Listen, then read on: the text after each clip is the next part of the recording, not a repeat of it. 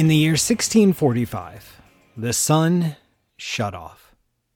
Not literally, of course, it was still shining, still rose in the east every morning, set in the west every evening, still shone bright and strong, but something was wrong. It would stay wrong for over half a century.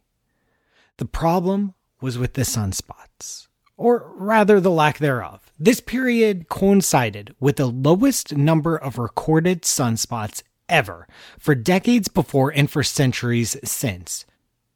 We had just gotten the whole rigorous and systematic measurement of sunspot activity for no particular reason game started, and it really started with Galileo. Uh, Humanity has known about sunspots forever. You can see them uh, if the sun is very low in the horizon and partially obscured by fog or mist or thin clouds. And if you squint hard enough, you can see sunspots. People have known about sunspots, but it wasn't until the telescope and the ability to point the telescope at the sun and then project the image of the sun on a screen, could you really get serious about sunspots? And Galileo really did observe sunspots a lot. And then after him, people did uh, a lot. People liked sunspots. And so at the time, that this occurred, uh, this dip in sunspot activity, nobody knew anything was special or different because they had just started measuring and counting sunspots and didn't have anything to compare it to.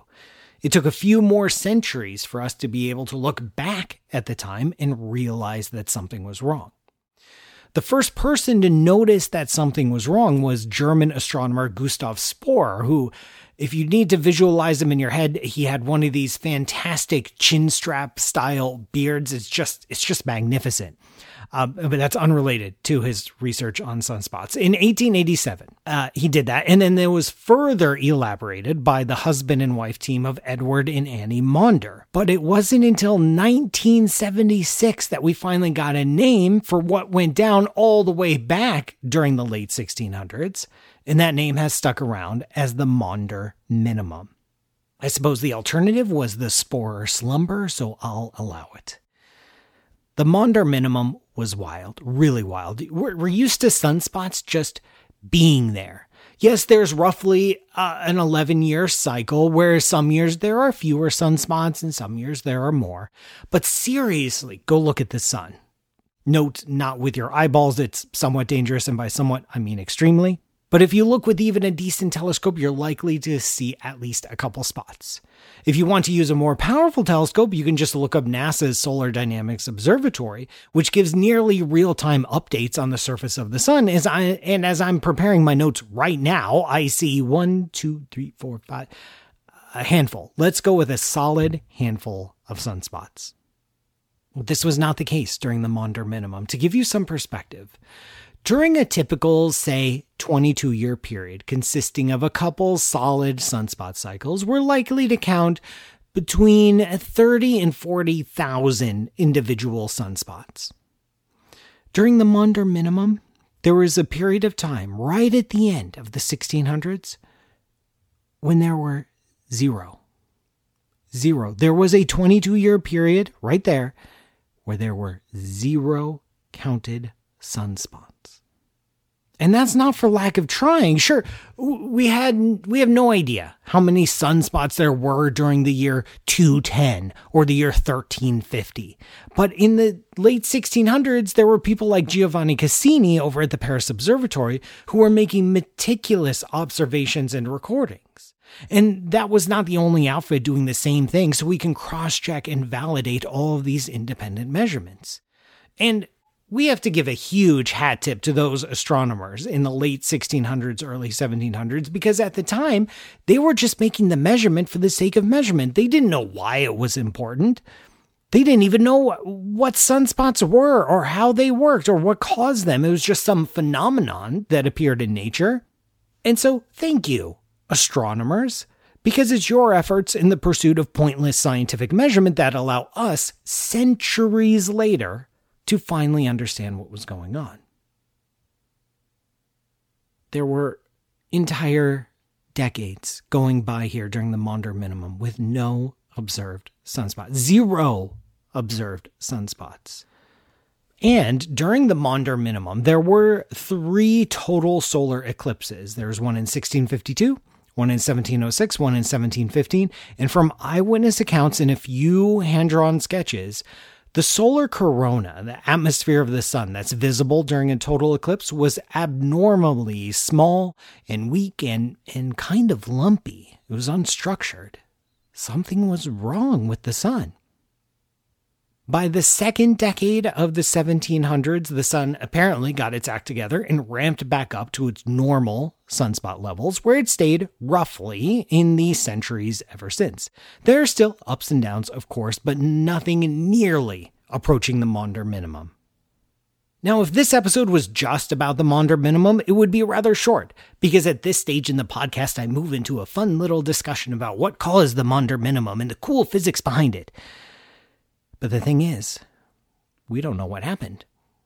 We don't. We know for sure that the Maunder minimum happened, that there was a nearly three quarters of a century period where the sun had essentially no sunspots.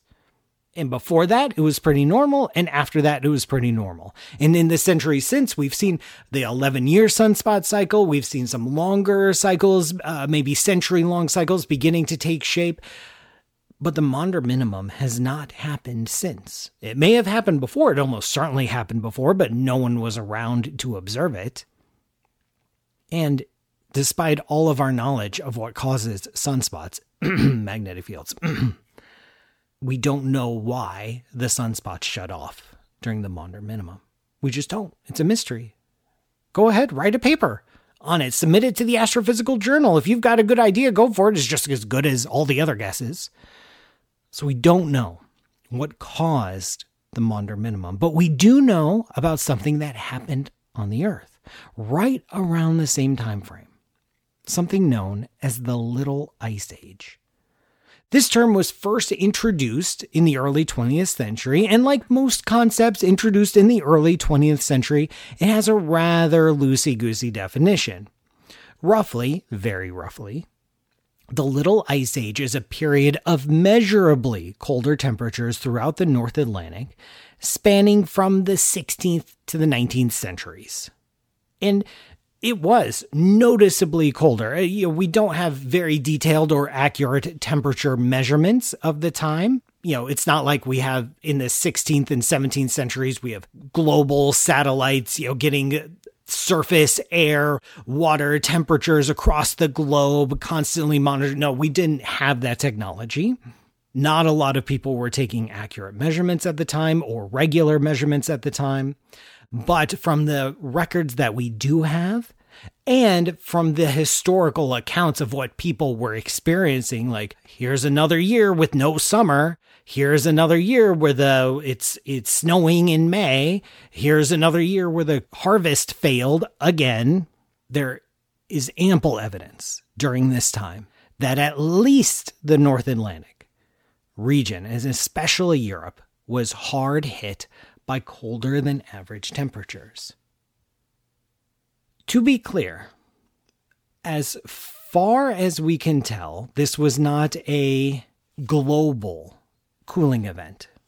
We have other cultures and societies who are making temperature measurements. We have their records of their harvest. We know how well they were doing. And they don't seem to be as hard hit. This seems to be focused on the northern Atlantic, particularly Europe, but it was also very real. And if you were a peasant struggling through the shorter summers and brutal winters of the period, you didn't really care if it was a global event or not. Within this overall cooling of the North Atlantic region called the Little Ice Age, there were several bursts of intense extra chilliness, with one starting right around 1650. 1650, 1650. What was happening in 1650? Oh, right. The spores, I mean, the Maunder minimum. Hmm. Now, this. This is a coincidence we have an intense burst of cold during the, the little ice age. We have an extra burst of coolness happening right around the same time when the sun is producing fewer sunspots. Hmm. Now, a coincidence doesn't make for great science. But we know that the sun is largely responsible for keeping the earth warm, and we know for a fact that changes in the amount of sunlight drastically affect the earth's weather, like uh, the contrast between day and night or the contrast between the equator and the poles. How much sunlight you get really does determine your average temperature. But now we're using these basic facts that the amount of sunlight hitting any patch of the earth is important and this strange coincidence between the Maunder Minimum and the Little Ice Age to draw a larger conclusion that changes in the properties of the sun are also connected to the Earth's climate. You know, we're used to weather patterns, and, and the weather at northern latitudes is cooler than the weather at the equator. But now we're talking about the climate. We're talking about large systems, global systems, or vast hemispherical systems of great, massive, slow temperature changes that affect entire regions of the globe, if not the entire globe itself. This is an interesting question. Do changes in the sun's output affect the entire globe? And is the Maunder minimum evidence for that connection, the fact that it overlaps with the Little Ice Age. Now it's time for a brief break to mention that this show is sponsored by BetterHelp. We've all been in those kinds of situations when we know what we're supposed to do, but our brain just gets in the way and we end up doing the thing we're not supposed to do. Like, there is that slice of cheese and you've already had a bunch of cheese and you've had enough and you know you shouldn't have it. And wait a minute, it's already in my mouth and I'm already chewing this. How is this possible? Sometimes our brains get in our own way. And one way to help navigate that is not to eat more cheese, but to talk to a therapist. I have benefited from therapy for many years and I strongly recommend it. If you are interested in giving it a shot, I want you to try BetterHelp. It's entirely online, convenient, flexible, and suited to your schedule. How good is that? Make your brain your friend.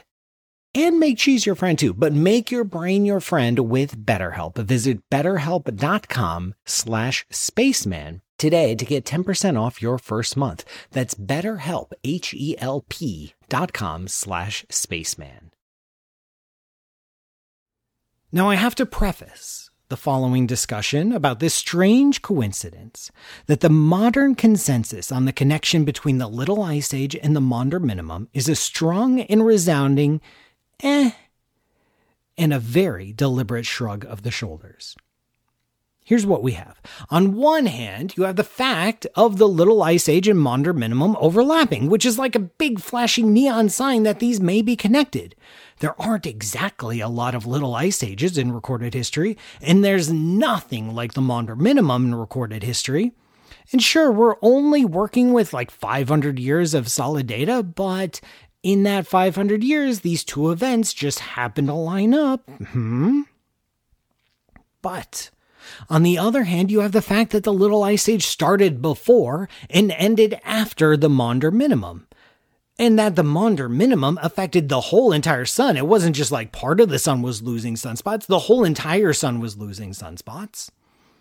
And so, if you're going to change the whole entire sun, presumably you would change the whole entire Earth. And so, you have to ask why we have a little ice age in Europe and not a big ice age in the whole entire Earth. But on the third hand, this isn't as crazy as it might seem. For one, we know through modern measurements that sunspot activity is correlated with solar output. During periods of time with fewer sunspots, the sun is overall a bit dimmer. Not by much. We're talking less than 0.1% or something like that. But that's not nothing. And let's be honest, the climate system of the Earth can be just a little bit sensitive to even tiny changes in the wrong direction, like mild increases in carbon output. We get this through forcings and feedback mechanisms. You heat up a little bit of the earth that changes the earth's climate in a little way that makes it more receptive to that additional heat, which warms the earth more, which makes it even more receptive, and you can trigger feedback cycles. So, even tiny changes in the sun's output can have big effects. And second, why this might not be as crazy as it sounds, is that the North Atlantic region of the globe is kind of different. And it might feel some effects of different solar intensities before the rest of the planet does, or in a way that the rest of the planet doesn't. For example, we have this whole axial tilt thing. The northern hemisphere spends half the year pointed away from the sun, and the other half of the year pointed towards the sun. And so, if you're going to change solar output, if you're going to heat up the sun or cool off the sun, that's going to change your entire seasonal pattern. If you heat up the sun a little bit in the equator, you go from hot to slightly hotter. That's not big of a change. But in the northern hemisphere and also the southern hemisphere, if you heat up the sun a little bit, all of a sudden your summers are longer and your winters are shorter, which can have its own feedback mechanisms. You're going to notice that more than you would at the equator. In the northern hemisphere, the northern latitudes are different than the southern latitudes because I don't know if you've noticed, but if you head down to the southern latitudes, it's mostly ocean. And water takes forever to heat up and slow down. If you've ever tried to boil a pot of water to cook some pasta because you're starving, it takes forever. Imagine doing that to an entire ocean. But northern latitudes are mostly land. In fact, most of the Earth's land mass is concentrated in the northern latitudes of the globe. And land can change temperature far faster than water. So if you're going to change the output of the sun, the northern latitudes are going to feel it differently. So the northern hemisphere is potentially much more sensitive to changes in solar output than any other region of the globe, which means, like I stated at the top, the little ice age Maunder minimum connection isn't as crazy as it sounds. But it is ultimately just a coincidence. And so we land at our eh in the conclusion on whether the Maunder minimum is responsible for the little ice age. But whatever the status of the little ice age and its connection to solar output, let's zoom out a bit. The Little Ice Age, even though it was a big deal for the peasants of Europe, I, mean, it wasn't all bad. There were these awesome things called frost fairs when the River Thames would freeze over, and that sounds like fun. We don't get those anymore. Whatever the Little Ice Age was, it was not a long term shift in climate. It didn't affect the whole globe, and it only lasted a few centuries at most. And a few centuries is a long time for humans, but for the Earth, it's like nothing. For that, you need Patreon. That's patreon.com slash pmsutter to give you that truly geologic perspective. And I truly am humbled by all of your contributions. Every single dollar goes to support the show and keep the show going. And I truly do appreciate it. That's patreon.com slash PM Sutter. So we want to zoom out. The Little Ice Age and the Maunder Minimum overlap in time a little bit, but the Little Ice Age started before and ended after. Maybe there was something funky going on with the sun. Maybe it was starting to cool off before the sunspots disappeared and then lingered even after the sunspots returned. We don't know. We don't have access to those observations, those measurements. But let's leave that coincidence where it is unresolved and full of interesting little tidbits about the nature of the relationship between the sun and the Earth's climate. And let's zoom out. Let's look at real geologic time. Who cares about all this centuries long cooling in the North Atlantic? That's peanuts. Let's play with the whole planet. We know that with the exception of the Maunder minimum, the sun's output doesn't change dramatically over scales of decades or even centuries. It really doesn't. And yeah, over the course of the 11 year sunspot cycle, the sun's output will change a little bit, but it's barely anything. Like we can measure it because we're good at measuring things like this, but it, it's not huge. And also, these changes in the sun's output over the 11 year sunspot cycle obviously don't impact the Earth's climate because, in case you hadn't noticed, the Earth's climate doesn't drastically change back and forth every 11 years. There's no connection there. But what about longer time spans? What if we go back tens of thousands of years, hundreds of thousands of years? Are there any patterns we can tease out, any shifts in the Earth's climate that we can connect to the sun? And oh, yeah, we can. But it's not because of the sun itself. This connection between the sun's output and the Earth's climate has nothing to do with, well, the sun's output. We're lucky. We have a remarkably stable star that, yes, as it ages, it gradually warms and in about 500 million years will boil our oceans, but that's, that's somebody else's problem. Occasionally it throws a temper tantrum, occasionally has a Maunder minimum or or a giant solar flare, whatever, but largely it keeps the same brightness day in and well, also day in because when you're the sun, you're always on the clock. But the Earth's relationship to the sun does change. And it changes because of our orbit. Our distance from the sun changes with time. The structure of our orbit and the position of our planet and the orientation of our planet changes with time. And this changes in a much bigger way than the sun's own output. This changes how much sunlight we get on the Earth. And thanks to the magic of Newtonian physics, these changes follow a series of regular and predictable patterns because it's all just gravity. And once you figure out the math of gravity, you can figure out the dance going back billions of years and going forward billions of years. You just run the, the clock forward on all your math. That's it. The first person to propose this connection was a Serbian physicist and astronomer, Milutin Milankovitch, in the 1920s. So, as is usual, we name these patterns the Milankovitch cycles. And there are several of them. The first cycle is that our orbit, the orbit of the Earth around the Sun, slowly changes shape. We have a slightly elliptical orbit. Uh, we have a measure of the ellipticity of the orbit, uh, of how stretched out our orbit is. We call this number the eccentricity. Currently, it is 0.0167. And if you need some context for that number, that means we are slightly mildly elliptical, uh, but not perfectly circular in our orbit. But this changes with time. You know, imagine the the orbit being this like hula hoop around the sun, this loop around the sun, and you can squeeze it one way and then squeeze it the other way and then squeeze it back and squeeze it back. And so it will oscillate, it will vibrate, it'll change from being elliptical in one direction and then getting stretched out till it's perfectly circular, and then getting stretched out in the perpendicular direction, and then back and forth, back and forth. This cycle takes about 100,000 years to complete.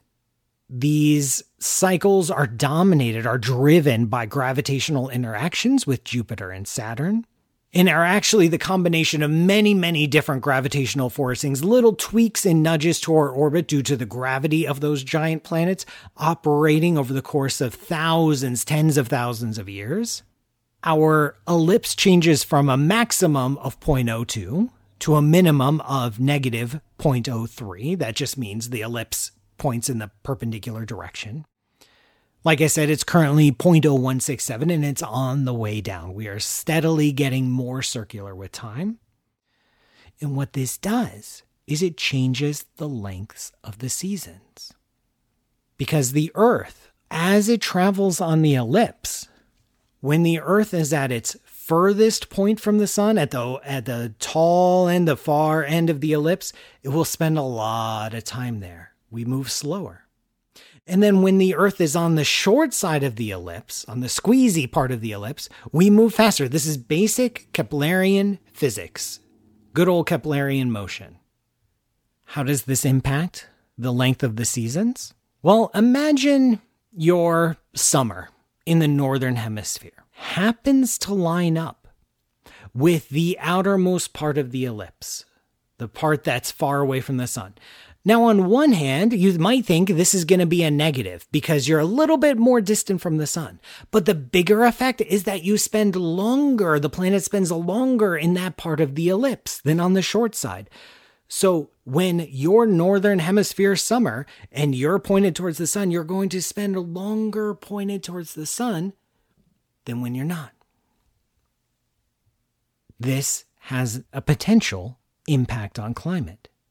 This impacts the temperature over the entire globe, of course, but it especially impacts the temperatures experienced in the northern and southern latitudes. And like I said before, the northern latitudes, especially, are more sensitive to changes in the amount of sun that they get because of the axial tilt already because the amount of land area there are other things the the amount of forests that that wax and wane between full of leaves and not full of leaves that changes the reflectivity of the northern hemisphere. And there's uh, uh, ocean currents that you know there's all sorts of stuff happening in the northern hemisphere that the southern hemisphere simply lacks. The northern hemisphere is very sensitive to these changes. The second cycle has to do with our axial tilt uh, the technical jargon term here is obliquity. Every 41,000 years, we cycle between an axial tilt of 22.1 degrees and 24.5 degrees. Currently, our tilt is 23.44 degrees and it is decreasing. As you might imagine, the more you tilt the Earth, you are going to impact the magnitude of the seasons. If the Earth is more tilty, then the summers are going to be more intense because you're getting blasted by the sun, and the winters will be more intense in the opposite direction because you're just stuck in shadows all the time. And then if the tilt is very mild, then the seasons will be more evened out. So that's another cycle operating every 41,000 years. There's a third cycle called axial precession. The Earth isn't just spinning on its axis, the axis itself is wobbling like we're a giant spinning top. If you go to the North Pole and look straight up, draw a line from the North Pole of the Earth out into the sky, you'll intersect near the star Polaris, hence the name Polaris. Uh, but this isn't always the case. This actually, the North Pole actually draws out a circle in the sky. It takes about 25,700 years to draw out that circle. This axial precession, this third cycle, with a period of 25,700 years, changes which hemisphere gets more sun. Right now, the time when the Earth is closest to the sun in our ellipse, when we're on that short side of the ellipse and we're nice and tight and nice close to the sun, lines up with southern hemisphere summers. So you get a double whammy down in the south. But the south don't care because it's mostly ocean.